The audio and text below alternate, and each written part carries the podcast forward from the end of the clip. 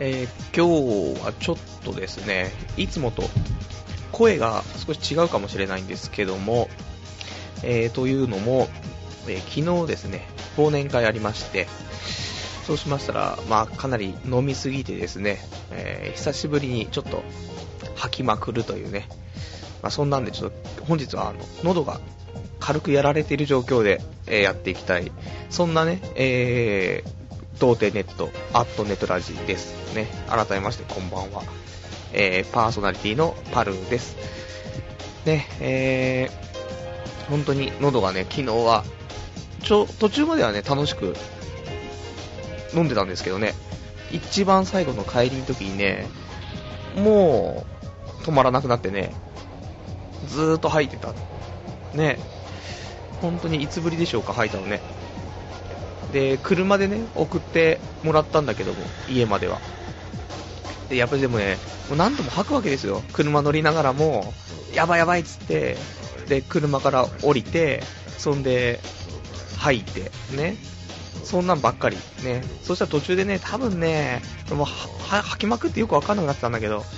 足足っていうかそのズボンの裾にね、ゲロがやっぱしなんていうの、跳ね返ってねつきまくってたっぽくてね、もう車の中がもうゲロ臭くてね、本当にあの吐い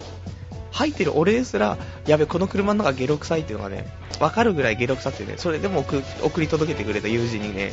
今回はちょっとすごい感謝してるんですけどね。で帰ってきて、でズボンね裾を見たらそうすげえついてて、うわーっつって脱いで、でもうでも何にももうね、なんだろう、久しぶりにねその酔いすぎたというかね、吐きすぎてね、ちょっと生命の危機も感じつつ、寒いしね、帰ってきたら暖房の効いてない部屋で寒くて、でも何もできないから、まず上着を脱いで T シャツいちまいになって、でズボンも脱いでるからパンツいちまいで、でそのまま布団の中に転がり込んで起きたら、まあ、夕方になっていたっていうね、ちょっと本当に死ぬかと思うぐらいちょっとね飲みすぎてしまったね。うーん、まあ、のどのぐらい飲みすぎてたかっていうと、えー、友人他の友人でイケメンの友人がいるんだけども、でそいつはあの結婚してて、で嫁さんも連れてきてて、でもその嫁さんに対してずっと俺と結婚しようかって言ってたもんね。そうなんかね、フリーの女の子だと 何, 何かあった場合はそれね大変ですよ。そのフリーだからこその何か言って付き合おうとかさ、結婚しようとか言ってそういう話になってきちゃったらなんかよくわかんなくなっちゃうからあれですけど、結婚確実に俺よりもねいい男、もうそれは外見内面全てだよね、完全のイケメンのすげえいい男がいて、で そ, そいつと結婚してる彼女だからこそ、俺が何を言ったところでそっからの発展も ひゃくパーセント ないの分かってるから言える、そういう結婚しようぜギャグね、そういうのねありがたいね。そうでも昨日ずっと言ってたね、結婚しないかってね。いやー、そういうのもたまにはいいですねっていうねことで、えー、今日もね、えー、一応本日いっしゅうねん記念なんですけどね、ラジオの方がなんですけども、いつもと変わらずですよ、何にも新しい企画はなしでね、えー、今日も普通にやります、えー、いつも通りにじゅうさんじごじゅっぷんぐらいからいちじかんねやっていきたいと思いますんでね、えー、どうぞよろしくお願いします。はい、えー、じゃあちょっと普通歌もちょっと読みつつね進めていきたいと思うんですけども、えー、俺ちょっとね先週ねあの読むはずだったちょっとおはがきをね一つね、えー、読み忘れていたのがございましてね、申し訳なかったんですけども、ちょっとそちらから読んでいきたいと思います。えー、ラジオネームさくらさん、えー、こんばんは。日付変わって、えー、今日の放送楽しみにしてますね。結構寝落ちしちゃうことがありますが、ポッドキャストでちゃんと 聞, 聞き直してます、えー、今週末はいい結果期待してますね。良い方でも悪い方でも、えー、ラジオ的には面白くなりそうですよね、えー、私の方は週末の食事の予定があるくらいですかね。先週は何のネタにも、えーね、何のネタになりそうなことがなかったのが残念です。えー、強いて言えばチョコボールの銀のエンゼルが当たったことくらい、えー、最近、えー、不幸や、えー、不思議なことばかりで良いことがなかったから、えー、運気上昇のきっかけになればと思います、えー、パルさんも不幸があった時、えー、あった分、えー、きっといいことがありますよ、えー、長文すいません。推進、えー、年末は実家に帰るのでオナホ買ってみようかなと思いますというね、お便りいただきました。ありがとうございます、ね、多分先週のね時だから、あの合コンのね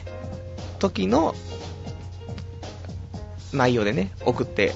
いただいたと思うんですけどね、ちょっと読めずにあれでしたけども、いや本当まあ合コンの時何もなかったですけどね、えー、でもなんかいいですね、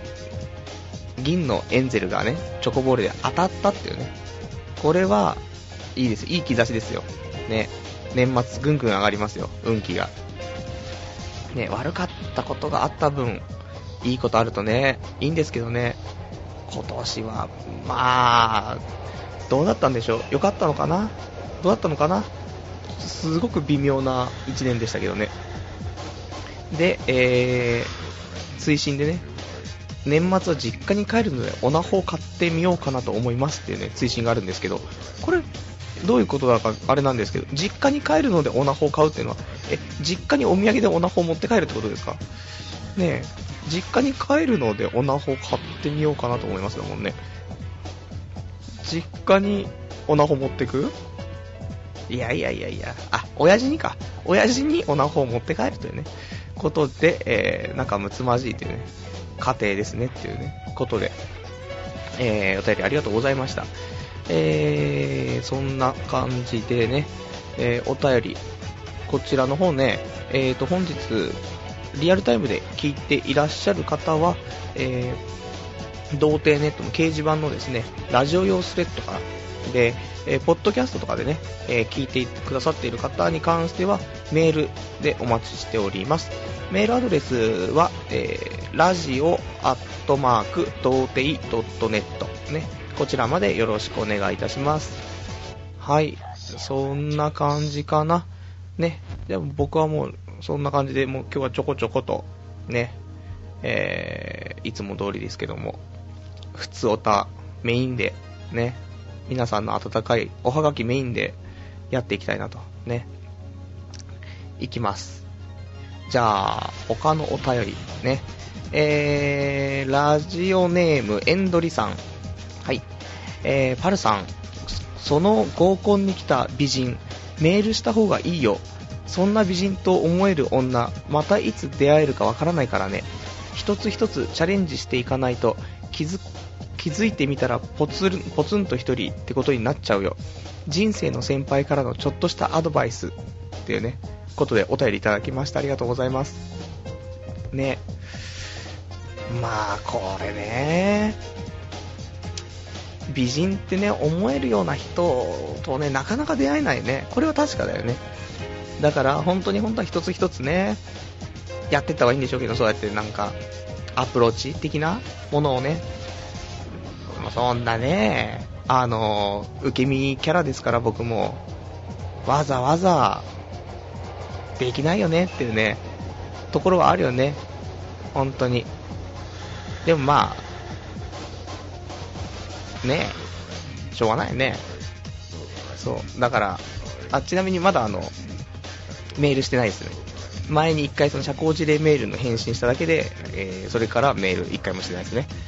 多分しないね。してもまあ来年来年頑張るよ。いやーどうかなーね、微妙だよね。なんかねあのー、来年ね俺どうしようかなと思って、だも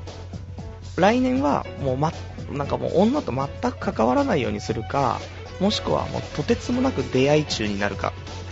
もうどっちかにしようと思っててね。でも出会い中だったらもう変な話、もう毎月のように女の子とね、まあ合コン開いてもらったり、合コンがなければ自分でね何か企画を立て女の子と飲むきっかけを作ったりとね、月いちぐらいでだちょっと年にじゅうににんの女の子と知り合うきっかけをね作れるんじゃないかと。でそういうのも考えたんだけどさ、あのまあこれ、まあ、タイミング的な話でねちょっとあれなんですけど、ちょっとね思ったのがね、そのね全くそのね出会い中になろうっていう話はさまださいいじゃない。ただ俺もう女と全く関わらないようにしようかなとも思っている部分があってさ、っていうのもまあたまあなんだろうね、結婚するとか付き合うとかね、まあ、そういうことじゃなくてね、でちょっと接点があったっていうそういう子がいたとするじゃないね。でもさその子がね他の男と付き合ったりとかすると別にそんなさ俺的には別にそういう何でもないわけなんだけども、や意外にダメージを食らうっていうね、精神的に。そうだからねだそういうちょっとでももう女性と関わるとそういうことがあるからね、ちょっとね女性とか結婚もどうせできないしね、俺もあの例えばじゃあこの美人のね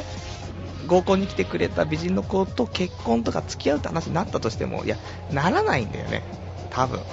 付き合うとかはあるかもしれない、変な話頑張れば。結婚がねもうね果てしなくね俺と結婚が結びつかないね。だって週にいっかいこうやってラジオしてるんだもん、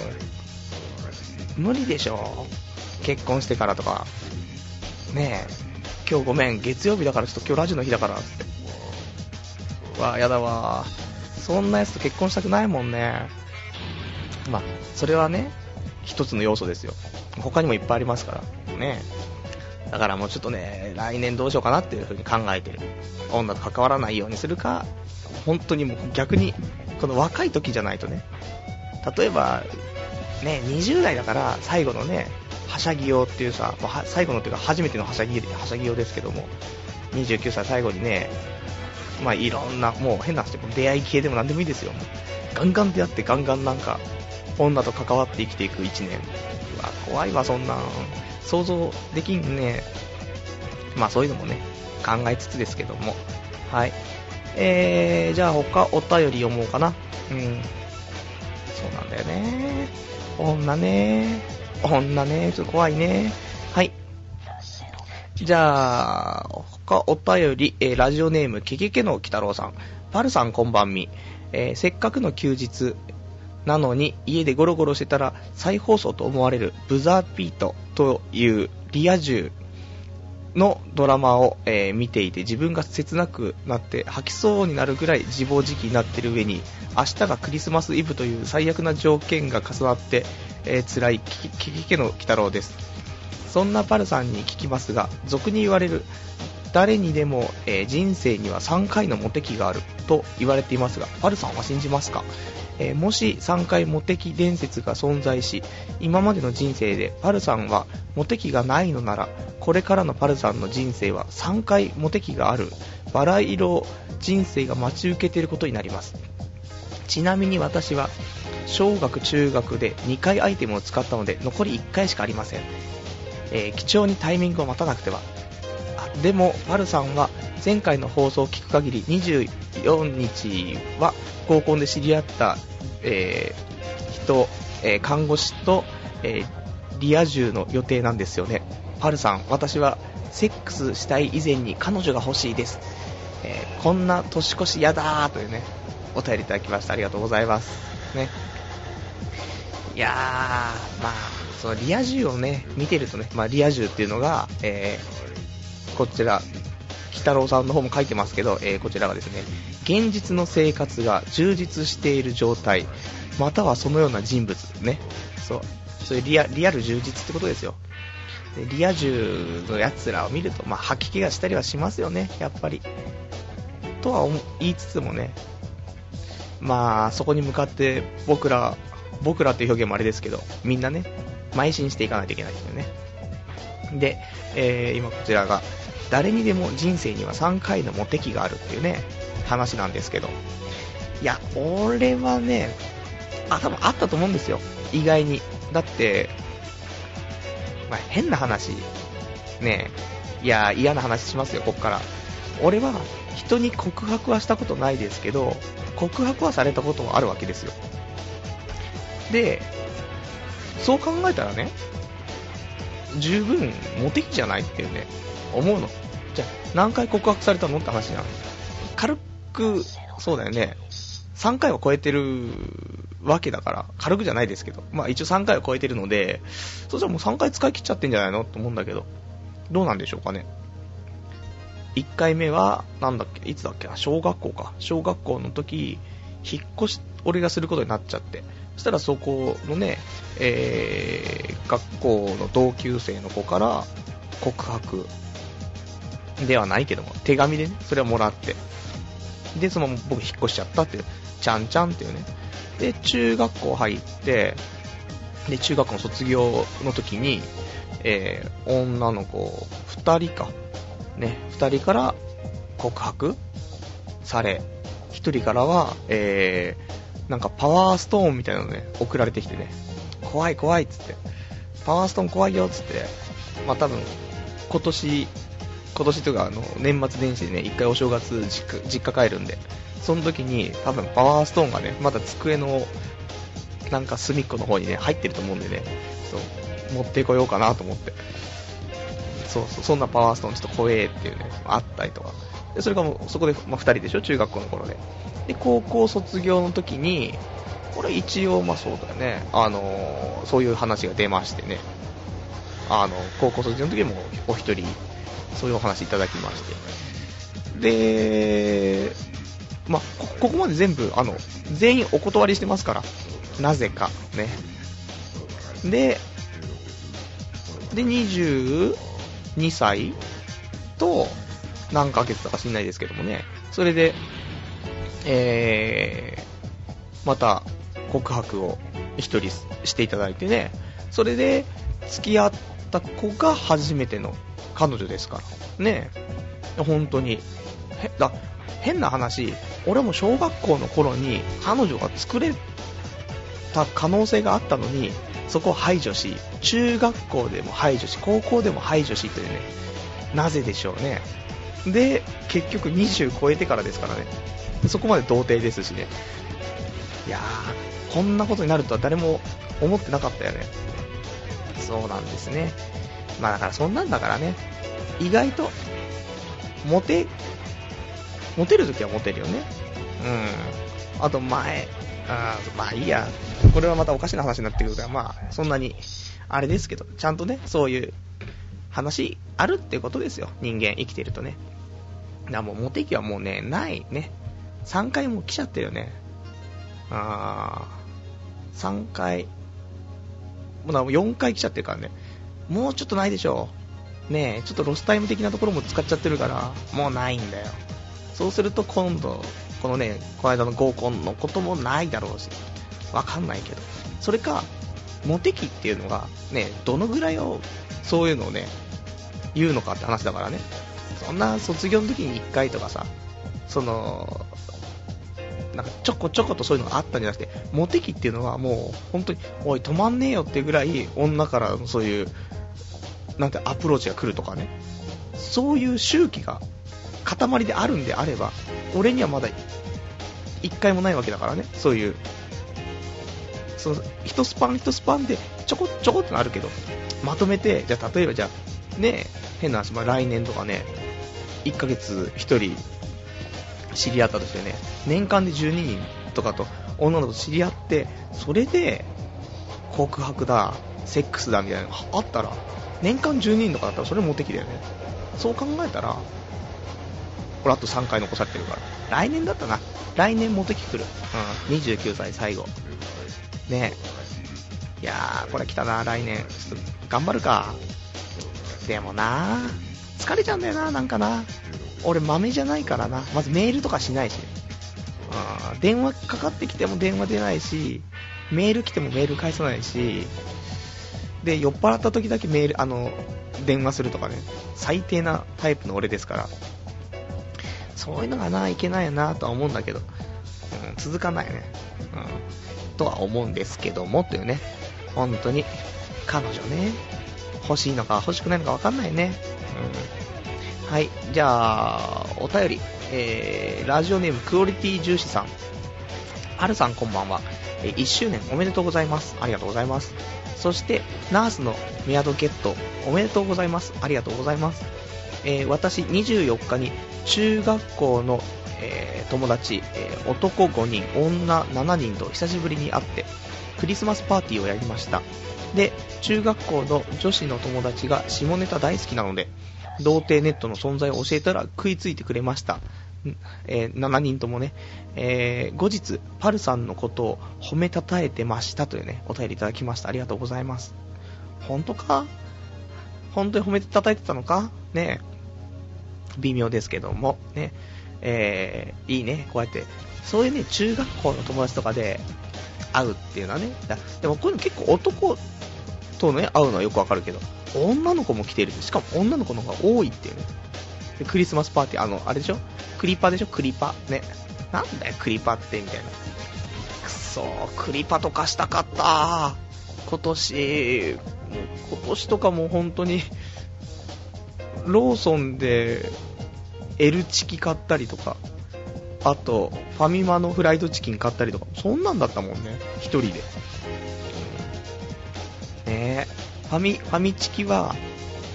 んファミマのフライドチキンかファミマのフライドチキンはふたつ買うとよんじゅうえん引きになったからさ、買っちゃったよねって。そうで次だ、それがねクリスマスイブ、クリスマスイブはファミマのフライドチキンで、にじゅうごにちのクリスマス本番は、えー、ローソンで L チキっていうね。虚しすぎるわ。そういうことですけど、俺もやりたいな、女の子とクリスマスパーティーな、楽しそう。サンタの服着てくんねえかな、本当に。もうコスプレコスプレしてくんねえかな。ほんでなんかクリスマスなあ、そういうの夢見るだろうみんなな。ないぞそんな現実なあ、本当に。あでもまあそんなね、えー、良き友人がいるっていうことでね、えー、まあ童貞ネットのことを教えてねいただいたということ、ありがとうございます本当に。このラジオもな、でもそんなリア充が聞いても大変だからな、うん、まああまりおすすめしない方向でいきましょう。もっとなんかダメな人間がちょっとね肩を寄せ合ってさ、ね、傷を舐め合って生きていくっていう、そういうラジオにしていきたいからね、うん、とか言って来年リア充になったら申し訳ないんですけどもっていうね。えーだって今のさっきのですねお話、えー、モテキトークですけども、モテキトークじゃねえけど、そうあのー、お便りいただきましたよ。えー、モテキのお話で、えー、ラジオネームさくらさんね、えー、モテてるじゃんっていうね、モテてるじゃんだよね。そうなんだよ。でもモテててもいやー断っちゃうじゃんっていうね、そういうことね。結婚見据えるからね、一応ね。結婚見据えて付き合うか付き合わないかって決めるじゃない人間。そうするとやっぱりね難しいよねっていうね、うん、告白されてもね、そういうのある。未来のビジョンが描けないと付き合えんぞというね、そういうことなんだよね。そう気持ち悪い俺。はい、えー、じゃあまたラジオネーム、えー、ボボブラジルさん、えー、パルさんこんばんは。えー、今年いちねん楽しい放送ありがとうございました。いや特にこのさんかげつは、えー、お話に迷いがなく実に軽快なトークになりましたね。ネットラジオの経験は大きくパルさんを成長させたと思い、えー、感じます。来年も素晴らしいトーク大いに期待しています。えー、良いお年をお迎えくださいというねお便りいただきました。ありがとうございます。いやーね、放送中はもうどんだけ話しながらやばい話が軽快じゃないっていうね思って話してますけどね、あの録音したやつをもう一回聞き直すとね、多少はねあ意外と喋れてたのねっていうね、えー、再認識したりとかねあるんですけど、今日も、えー、結構軽快じゃないなっていう風に感じて喋ってますけど、どうなんですかね。まあいちねんまえに比べたらねそりゃ多少はっていうのは あり、あるんでしょうけど、でもまあどうなんで僕成長したのかなって、ね、やっぱり いち, いっしゅうねんってことだからね、いちねんかん何でもまあやってみるとね、意外とっていうところはあるんでしょうけどもね、えー、まあ来年も頑張りたい、ね、本当はいちねんで終わっちゃいそうなラジオでしたけどね、一応来年も頑張る予定で、まあ、企画もねちょっとね最近ないし、昔はよく企画あったのにね、あのー、なんかオナニー系とかね、そういうオナニー関連とか性に関連するグッズとかね、そういう話とかもあったのよ。最近ないしね、なんかちょっとねなんか一新しようと思いますね。だからまあちょっと今ゲスト交渉はまああのー、進んでいて、で来次のね放送は多分ね日にちが、えー、変わると思う。日にちが変わるっていうのが、えー、一応毎週月曜日やってましたけど、そのゲストを呼んでやるので、まず日にちが別枠でやりますね。であとまた新しい放送自体に関しては多分日にち変わるんじゃないかな。あの前々から言ってた日曜日の夜にやろうかと思ってるんで、予定ではいちがつついたちとかにラジオやって、で次またラジオやるときは日曜日は結構開くな、とおかぐらい開くなこれな。全然でもね今日中にそれ決めないとあれですよね、放送中に次の放送の日程決めないとね、次みんなリアルタイムで聞こうかと思っても聞けないですからね。まあみんな年末年始忙しくてそんなんじゃないと思うんだけどね。はい、じゃああとお便りいただいてますよ。えー、先ほどのモテないトーク、いやモテ期の話からですけど、ケケケの鬼太郎さん、ハルさん、それはモテないんじゃなくってあなたが勇気ないだけ、それはモテないとは言わないっすってね、お便りいただきましたね。ありがとうございます。うん、どうなんだろうね。いやーそんな、じゃあもそうなんね、じゃあもじゃあ俺モテるね、じゃあ俺モテたとしようよ。あ、なんかまあ一つね、モテてもいやもう勇気ないって、勇気なんてないって人間、そんな無理無理だって、無理無理そういうのねえ、そんなさ、じゃあ誰でもいいのかって話になるじゃない。そういうわけでもないじゃない人間。じゃあ誰でも言ってきてくれたらそれでいいのって、そういうことじゃないでしょね。やっぱし未来よ、未来だよ、未来が必要なんだよみんなね。もちろんその子との未来もあるし、その子の家族だよ、家族、家族とも結婚はつながるわけだから、家族の構成とかね、どういうお父さんお母さんなのか、兄弟がいるのかとか、そういうのも必要だしね。あとはなんだろう、 そ, その子と俺との子供ができた時のその子供どういう感じの遺伝子的なものになるのかとかね、金銭感覚とかね、あと子育ての方針とかね、その辺も多少は加味して付き合う付き合わないだからね俺は。そうだから無理ね、うん、もうモテるモテないとかも関係なく女と付き合うのが難しいね、そういうそういう人間ですというねことですけど、ただ、えー、今の、ね、譲れないところ、どんな女の子がいいのっていうね、今譲れないところを一つだけ、もうね昔はいろいろあったけど、あのひ膝がうまく使える子とか、ね、あの膝がうまく使えるとそのバネがあって運動神経が良かったりするじゃない。それ膝がうまく使える子とか昔理想のタイプでしたけど、そういうんじゃなくね、ちゃんとした人間としてね、最近譲れないのはえお酒が飲める子ね。やっぱね酒が飲めない子はね難しいねと思うんだよ。だって例えば不仲になっちゃった場合あるじゃない。結婚してからもう話題もねえとね、喋ってても面白くねえと、喋ることもねえとねいう時でも夜の晩酌を一緒にできればそれだけでさいいじゃないってこと。まあ途中でねあのー、みんなアル中になる可能性もありますけどいいんですよそれでもね、うん、キッチントランカーになっちゃうかもしれないですけどね、それでもいい、いいんですけどね。ただやっぱりそうやってね、一緒に酒が飲めるっていうのはあの一つプラスかな、あの一緒に生きていく上でね、一生そういうのは飲めればねいいかなと思うんでね、そこ譲れないところがね、うん、まあ別にとか言っても俺毎日飲むわけじゃないんですけどね、ただそういうのがあるといいよねっていうねことですね。えー、そんなんで、あと今ラ、えー、お便り来てますね、えー、ラジオネーム、えー、さくらさんね、えー、いっしゅうねん達成ですね、えー、今夜も期待してますって、ね、お便りありがとうございます、うん、こんなんですよ、ね、いっしゅうねん経ってもこんなんですから、まあいつも通りな感じを期待してくださいね、今夜もこんな感じ、はい。で、えー、お便りね、うん、あえー、お便りラジオネームケケケケケの鬼太郎さん、俺ケケケの鬼太郎さんのケケケってい言いにくいんですけどね、さいつも噛んでるね、ごめんなさい、はい、えー、今度の放送日程はブログにでも書いていただければありがたいですという、ね、お便りいただきましてありがとうございます、ね、了解です、書いておきます。あと掲示板にもねちょっとね書いておこうかなね、あの次の放送のね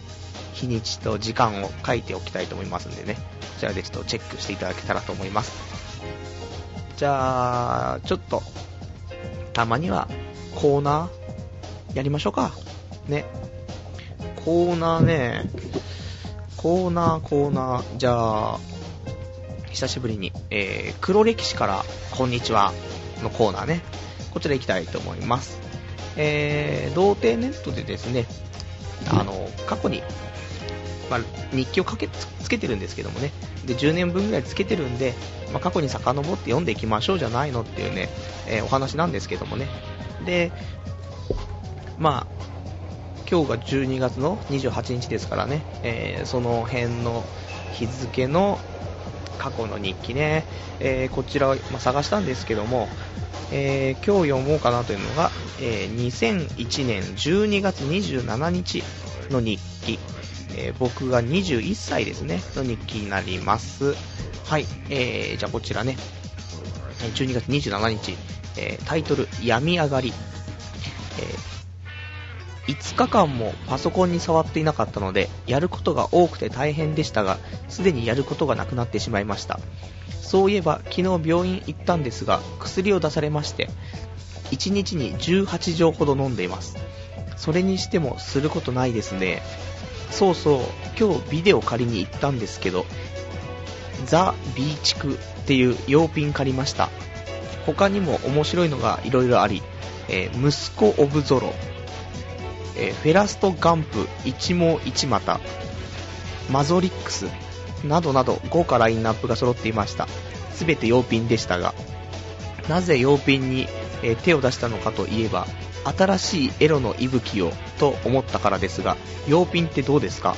新境地開拓が成功した暁にはご報告させていただきたいと思いますっていうね、お便りお便りじゃないよね、えー、日記ですというねことなんですけどもね、えー、用品目覚めてないんですよ。用品が気になってるというか、なんか新しいエロが欲しかったんでしょうね。で用品手を出すっていうねところで、ザ・ビーチクっていうね、まあもちろんザ・ビーチのねあのパクリなんですけども、全く面白くないね。あもうこれだったら息子オブゾロ、それもなどうかな、ね、そういうの書いといた方が良かったかもしれないですけどね。なんか用品用品どうでしょうね。みんな用品は好きなのかって話なんですけど、なかなかいないんだよね。あのー最近 エーブイ どんなの見てるみたいな話になった時に、あ何何々系かなとか、そういう例えば女子高生ものかなとか、うん、コスプレかなとか、そういうね話とか、あとはその エーブイ 女優とかね、うん、最近この エーブイ 女優がいいねとかって話出たりすると思うんですけど、用品の話はね出ないんだよね。出なくて、むしろ俺が用品とかこの間借りたんだとかって言ってみると、みんながうえってなるんだけど、まあ多分ね、俺もでもそんなに用品に目覚めてないんで、本当に用品の エーブイ を見る機会っていうのは多分うーん、オリンピックがある年にいっかいぐらいの話、よねんにいっかいぐらいしか多分見ないと思うんですけどね。なんだろうね、用品全く全くなんだろうね、もう本当に新しいエロの探求心がマックスになった時だけ見るっていうね感じ、あのなんか硬い丸いおっぱいみたいな、なんかああいうのはねちょっとねいただけないんですけども、でもまあたまにね見たくなるよってね。まあ新境地開拓はまあ完全に失敗に終わりましたけど、またねあればね見ようかなね、えー、次次のオリンピックの時にはまた一回ね、あ、分かった、多分ねそういうオリンピックでいろんな海外のね選手とか美人の選手を見て、やばい洋品もいいかもしれんです、多分そういうことだと思う。だってよねんにいっかいなんだね、そういうのあると思うね。はい、まあそんなんですよね。まあオナニーなー、そういう エーブイ 見てオナニーするわけですけど、もうねあの今週はねちょっとなんかもう疲れすぎちゃってて、オナニーとかって話でもなかったんですけど、なんかねちょっと疲れすぎちゃうと逆にもう生命の危機っていうことなのかもしれないですけどね、もうオナニーしたくてしたくてしょうがなくなってね、本当だったら疲れすぎててできないはずなんですけど、それ超えるともうオナニーオナニーの脳みそになって、えー、先週オナニーさん連発しましたって、そういうのがあったんですけど、ね、俺本当にオナニーなんていっかいやったら、ね、今日は絶対にかいやるぞでオナニーしても、いっかいやったらあー俺何やってんだろうって風呂入って寝ようみたいになるわけじゃないですか。にかい連発とかできないじゃないですか基本ね、絶対にかいやるぞ、うん、できないってなるけど、これでさん発連続でやってしまうっていう、完全にね子孫を残しとけっていうさ、体がさそういう風に訴えかけてるんじゃねえかって思うぐらいね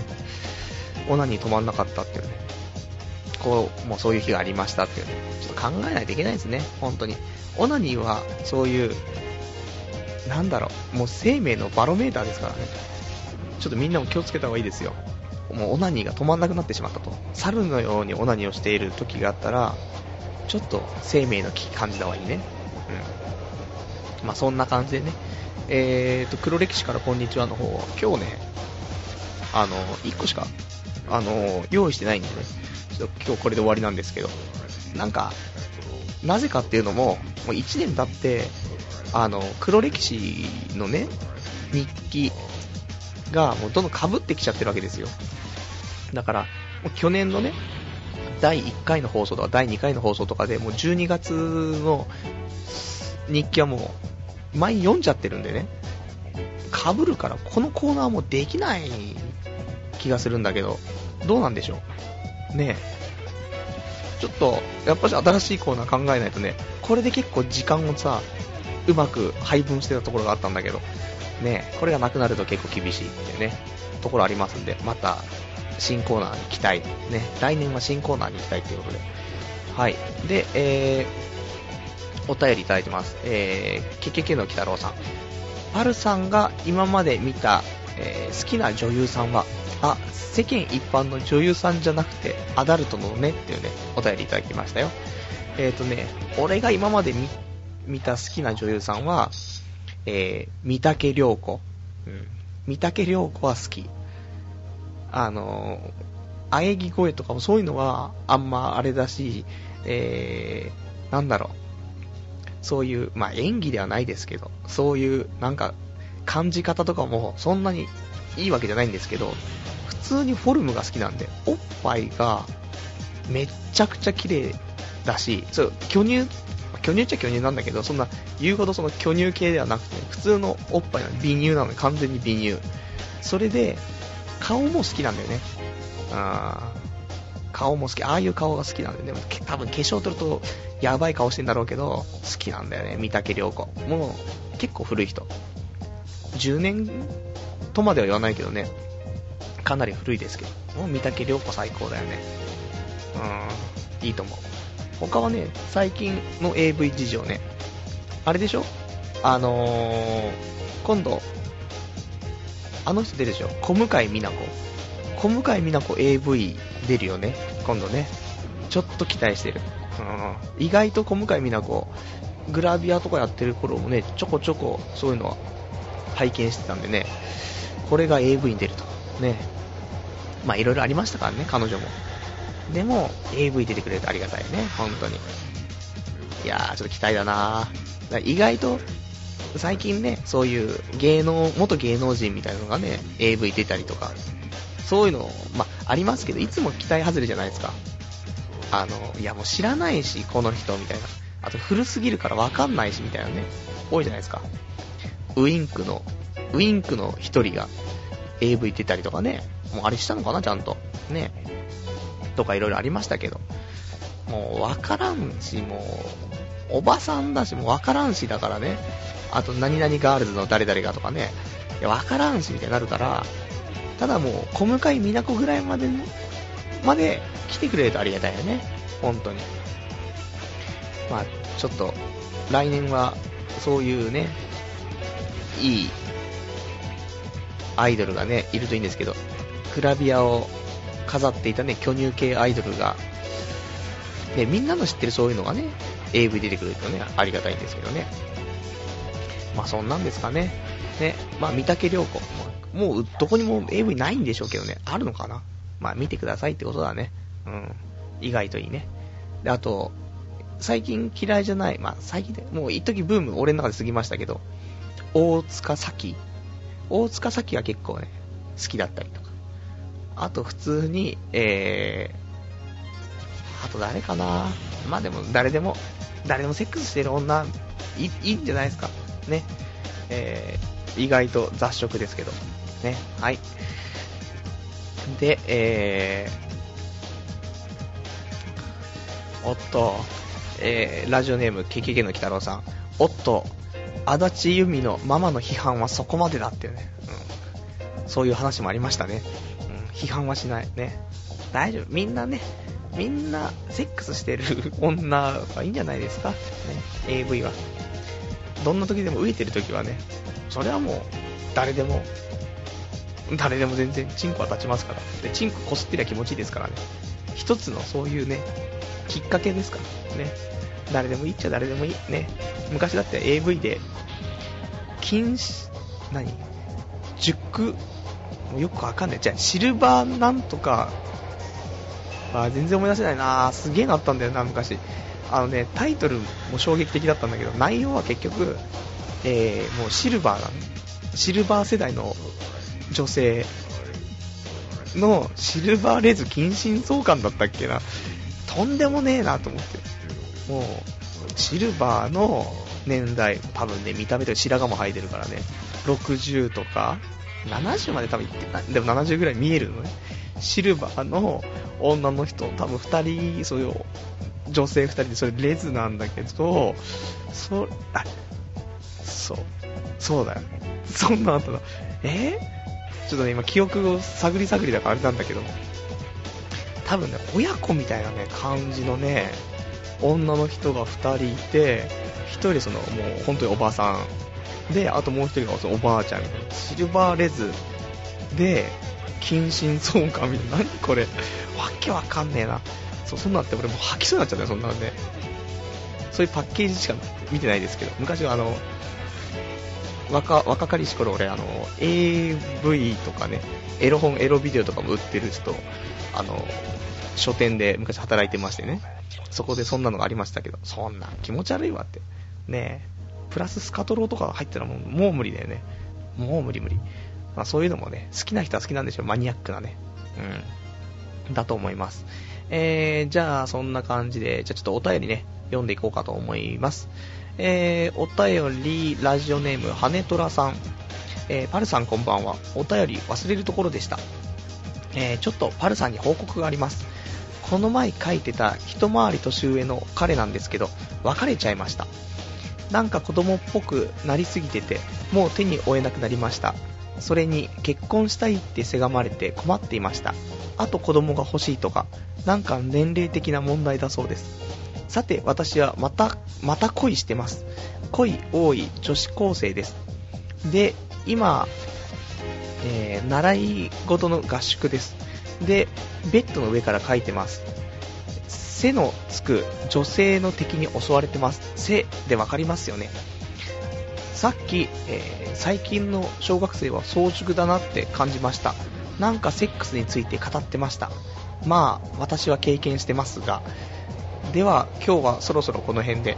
推進ラジオの曜日と、えー、時間は時間ってやっぱり変わったんですか。では体調に気をつけてくださいねというねお便りいただきました。ありがとうございます、えー、彼とね別れてしまったというねね一回りも離れてる彼ですからね。そんなみもうそのアラサーとね高校生が付き合うっていうのはまずねイカれてるんですけどね、子供っぽくなりすぎて手に負えなくなるというね、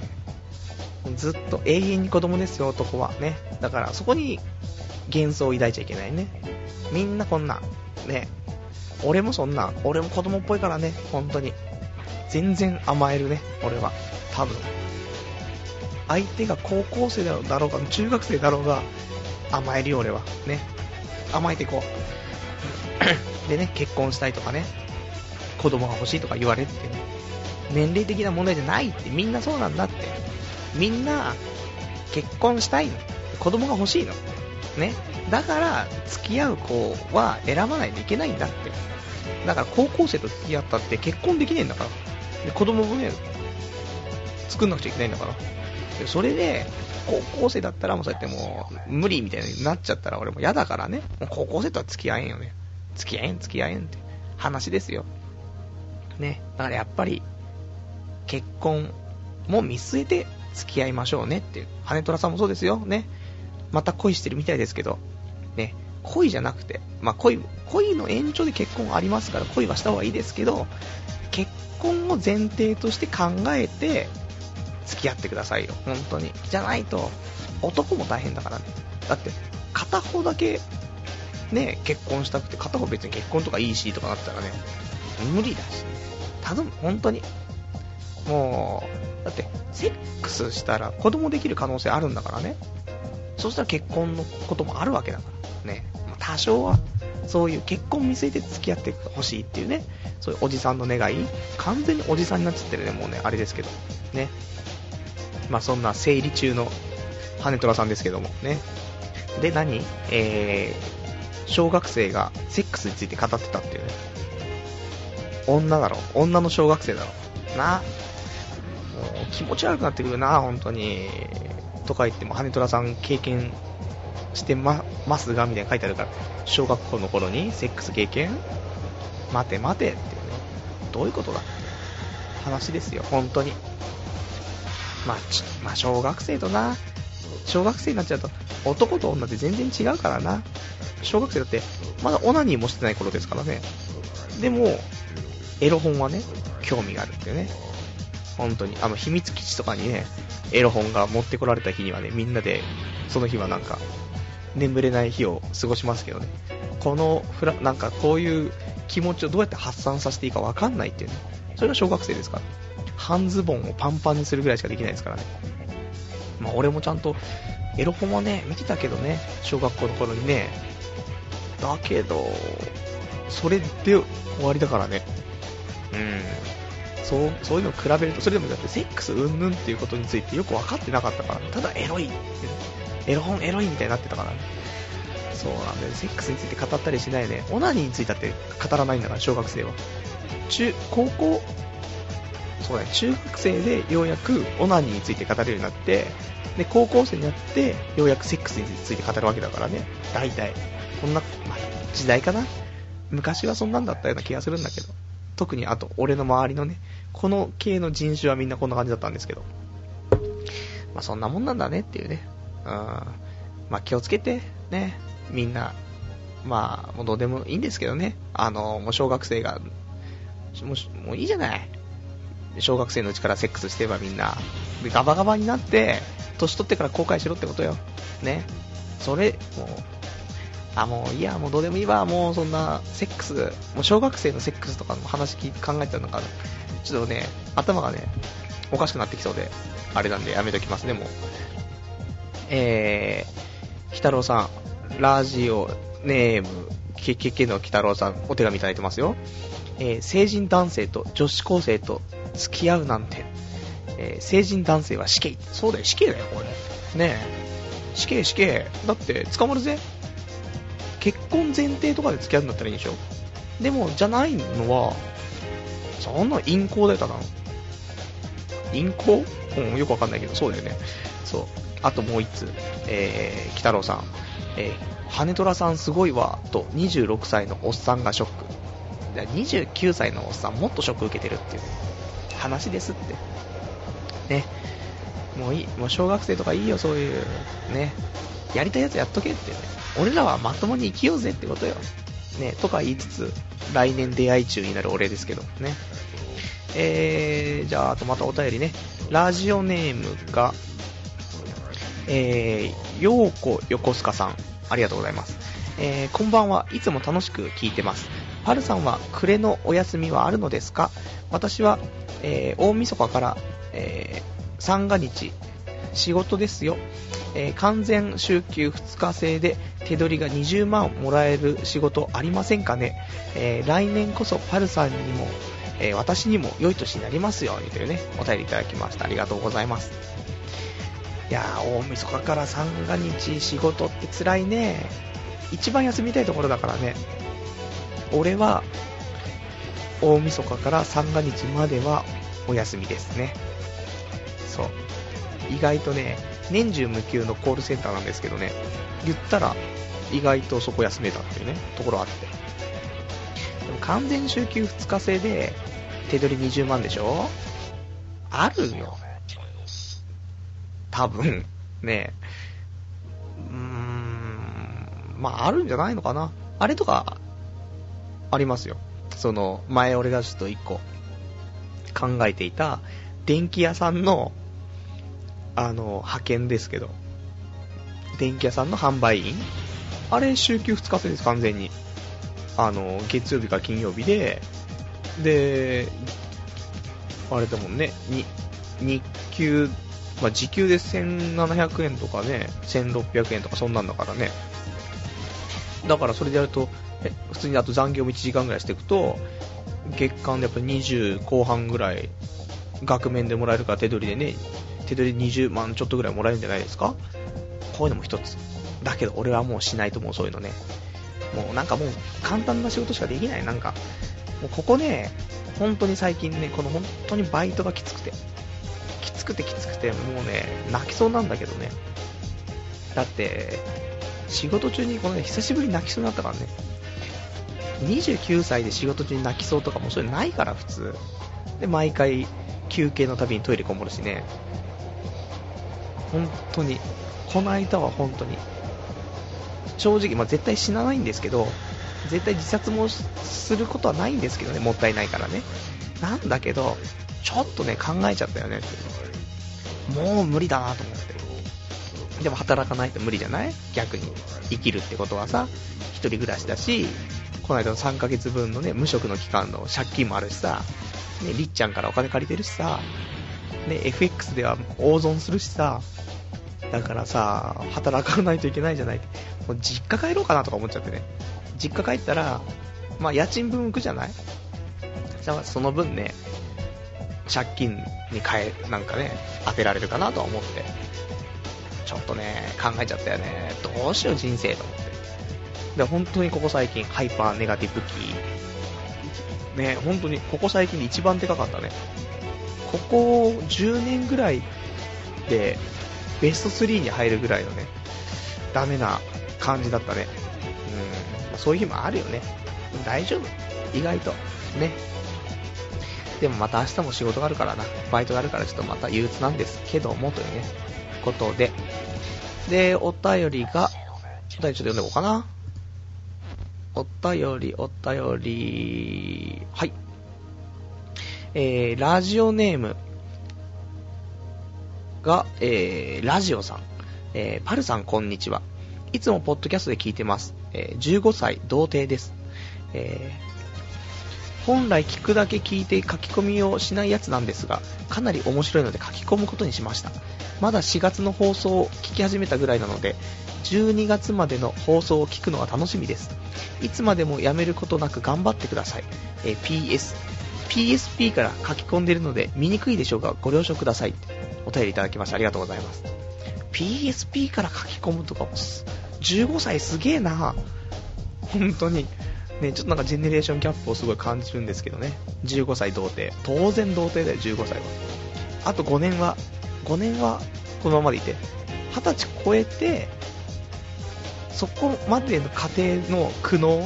ね、これを持ってるやつと持ってないやつだともう違うから、そのね、はたち超えで童貞だった童貞だったなんかもう俺もう童貞とか長かったからさみたいなね、そんなの語っていない。はたち過ぎてから童貞ってやつね、うん、じゃないとダメだと思うね。なのであとごねん我慢してセックスするのね。で、えー、じゅうごさいでこのラジオ聞いてるってあれですけどね、でも俺もね、他のコサキンとか伊集院さんのラジオとかね、聞き始めたのとかっていうのはやっぱし中学生とかそんなんだからね、ちょうどそういう時期なんでしょうね。ね、そこでこのラジオ聞いてるってもあれですけどね。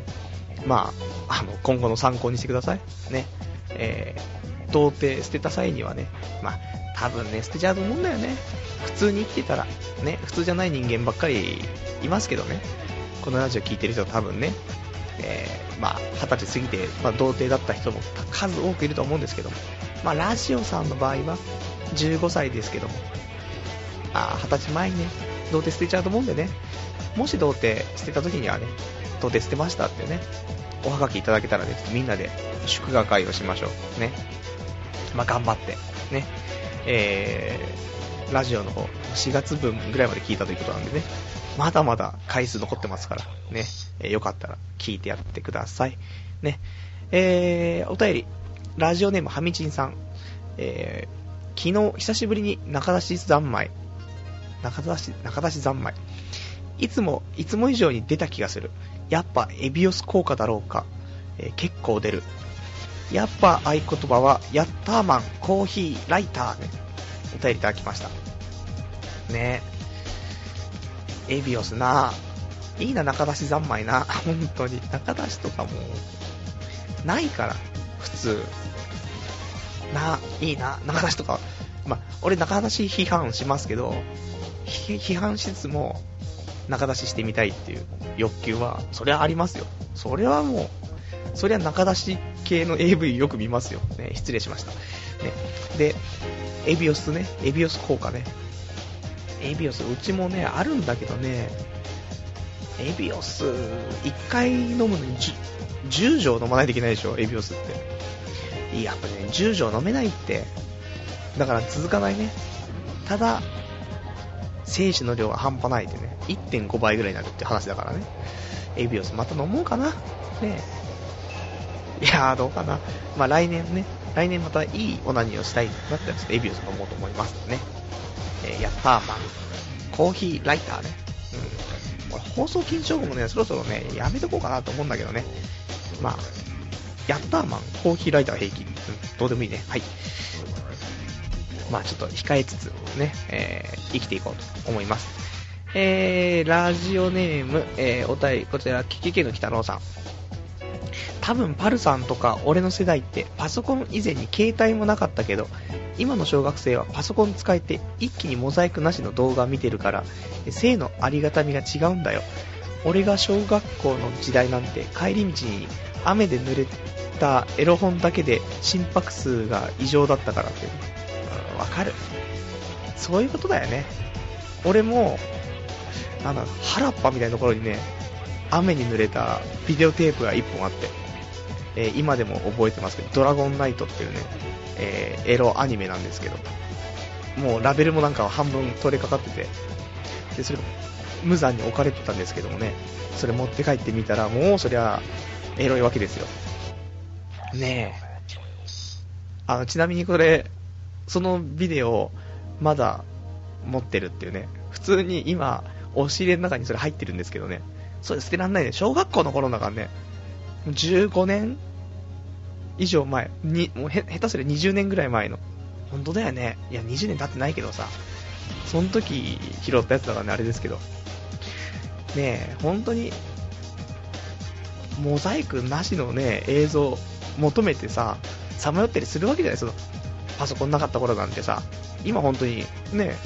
あのー、女性駅名称でも入れて検索すればね、みんな見れちゃうんでしょうから、あれですけど、いや本当に噂であそこの古本屋さんで売ってるエロビデオなんだけど、あそこモザイクないの売ってるらしいぜ、マジでっつって言ってで、なんかマスターマスターテープですみたいな、ね、マスじゃあマザーテープですみたいな書いてあって、おいマザーテープってその最初のやつだろって、これすげえんじゃねえのか買ったところ、全然まあモザイクかかってますよねっていうね話で、そんなもんですよね。何がマザーなのか全然分かんなかったよね。そのいっかいめのなんつうの、いっかいめ録画したっていうか、普通ね多分 エーブイ とかああいうところで売られてるんで、録画したやつもさらに録画して、それもまたさらに録画してみたいなね、何段階もね録画するんでしょうけど、いろんなのねコピーコピーなんでしょうけど、それのいっかいめのコピーみたいな感じなんでしょう、どうせね。マザーテープですもん、どういうことじゃいってね話して、まあそんなもんだよね。だからもう俺がモザイクなしのビデオ、そうだな、でもあれだったね、あのそういうエロビデオ屋さんで働いてた時ね、あの買い取りとかもやってて、その時持ってくるので、まあ、もちろん映像チェックしないといけないわけですよ。あのモザイクかかってないのとかあったら困っちゃうから。でもやっぱりね買い取るとモザイクがねないビデオテープっていうのをやっぱ持ってくる人いてね、これ買い取れませんとかね、買い取った後でちょっとチェックしたら実はそういうモザイクなかったから、あの売り場に出せませんとかね、あったりはするんですけどね。なので見たい人、まあじゅうはっさい超えたやつでまだそういう見たことないやつがいたらね、エロビデオ屋さんおすすめね、買い取りありのところねです。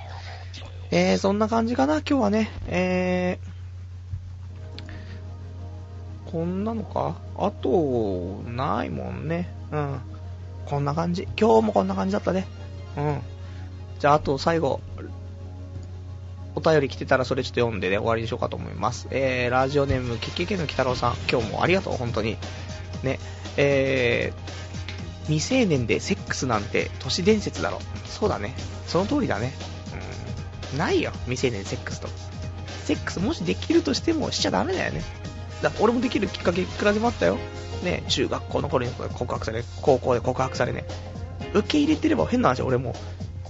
ねえ、俺中学校の頃にもう俺童貞喪失してたかもしれないわけですからね。パワーパワーストーンくれたことセックスしてたかもしれないわけですから。だけどもね、やっぱり逆に保って保ってね、断って断って二十歳過ぎてセックスしたことに俺の今のアイデンティティってものがあるからね、うん、そういうのもあるよねことだね。じゃあそんな感じで、えー、今日終わりなんですけども、で次回はね、えーいちがつのみっかの日曜日にするかいちがつのとおかの日曜日にするかね。もうでも来年からはあの放送時間変えようと思いますね。えー、日曜日の夜のじゅういちじから、えー、じゅうにじまでのいちじかんねしたいと思います。で一応次回放送いっかいゲスト呼んで放送っていうことで、多分ついたちとかふつかとか、できればついたちがいいかな。ついたち実家帰っておせちとか食って、でそのままあの朝からパチンコ屋並んで打ってきて、友達とねその幼馴染とね打ってきて、で帰ってきて、まあ、実家でまたうだうだしてから俺ん家戻ってきてラジオかなっていうのがいいかもしれないね。うん、まあそんな感じで、まあ、多分ついたちの夜やりますね。でその次の放送はまあその時言いますんで、そんな感じでいきたいかな。じゃあまあ今日はこんな感じで、えー、次回ね、えー、ついたちいちがつついたちのにじゅうさんじからやりかやりたいかなと思うんでね、えー、こちらの方でよろしくお願いします。じゃあそんな感じで、えー、今日はこんなところで、えー、終わりということで、えー、今年もいちねんかんねありがとうございました。まあ皆さんのねなんかお助けありあったおかげでいちねんかん続けることもできてね、まあ来年も来年はもっとね面白いようにちゃんと今まで以上にやっていきたいなと思うんでね、こちらもよろしくお願いしますということで、じゃあまた来週ですね、お会いいたしましょう。さようなら。